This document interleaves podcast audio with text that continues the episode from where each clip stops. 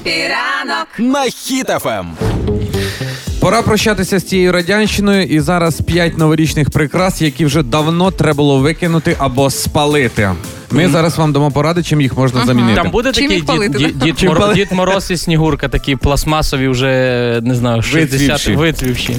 Значить, дивіться, перше, що колись чіпляли наші батьки і казали нам, що дуже гарно, це був той самий дощик, пам'ятаєте? Досі пам'ятаю і маю фото з обшитими дощиками сукенки дитячі, новорічні. Я не знаю чого, ну це така прям, я не проти дощиків. Я вважаю, що вони мають лишитися. Юль, дивись, дощик, який продається зараз у магазинах, які є, він такий пухнастий, великий, да, гарний, різнокольоровий, а там просто був йоршик, а не дощик. Там же ж просто такі голочки, він був ледве натягнутий на ниточку. Я тобі більше скажу, це був йоршик, вартість одного йоршика такого була 25 копійочок, і ти завжди, я про себе, ходила обирати його перед Новим роком різнокольоровий, щоб під всі іграшки, які будуть на ялинці. А це на базар виходить, що отак на столі різні такі кольори висять, як макарони. І ти як сорока біля них. Слухай, але ще була мода тоді, я знаю, прикрашати ватою. Як сніг, і я колись був малий. Я цього не знав, я колись перший раз прокинувся, ми з сестрою щось нарядили, потім тато десь там вати ще подобавляв. І я на наступний день стою, а на ялинці вата. Я думав, що її поранили, і вона вмирає, і я почав плакати. І знаєте, чи зелена кров, да? Але, власне, ось цей дощик можна замінити гірляндою роса, такі вони дрібнесенькі лампочки, зовсім по-іншому виглядають, мініатюрні бантики, сушені шматочки апельсинів, я цього не зовсім розумію, правда, але тим не менше можна заміняти. Але також антикварні ялинкові іграшки вважаються вже не модним.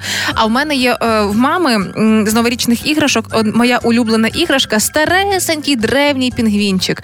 І він для мене прям, я не знаю, це... ще від бабулі моєї лишилося. І для мене це суперважлива іграшка. Як від неї позбавитися? У мене не підніметься рука ніколи в житті. У мого діда всі були суперважливі, він їх зберігав, у нього була така велика валіза, але це прям чемодан такий великий під ліжко, і відкривав, і там були ці всі скляні. І я розумів, що він їх більше любить, ніж внука, бо ми точно щось, хоч одну розбили, це такий був крик, це такі, і воно все падало. Але це було максимально... Вони ці іграшки, по-перше, були дуже важкі, по-друге, вони часто дуже билися. Тому зараз їх радять замінити на пластмасові, пластикові. Вони і не хто ниточку сірником не вставляв туди вниз, щоб воно тримало, того життя не жив. І, звичайно, потрібно відмовитися від саморобного декора з Радянського Союзу. Ви точно це робили, і я це робила. Вішали цукерки, фантики від цукерок на ялинку. Один був період, коли я думала, все, що буде на ялинці, все буде потроюватися в моєму житті. Там були цукерки, якісь дрібні дитячі мої гроші, і ляльки я туди клала під ялинку, щоб їх було більше. Слухай, саморобні, так дивись, в 90-х можна в будь-яку школу України було заїхати, і що тебе в коридорі зустрічало?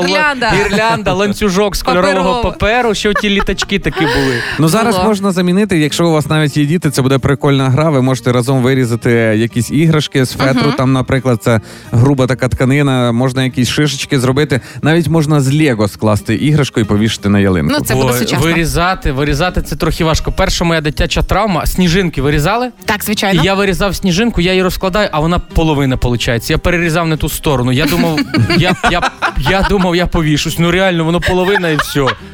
І саме головне, від чого треба позбавитись, це від отих самих бородатих анекдотів на Новий рік. Знаєте, як ото зустрічаються два приятелі через кілька днів після Нового року, і той каже, як ти зустрів Новий рік? Каже, та ще не знаю, що не розказували.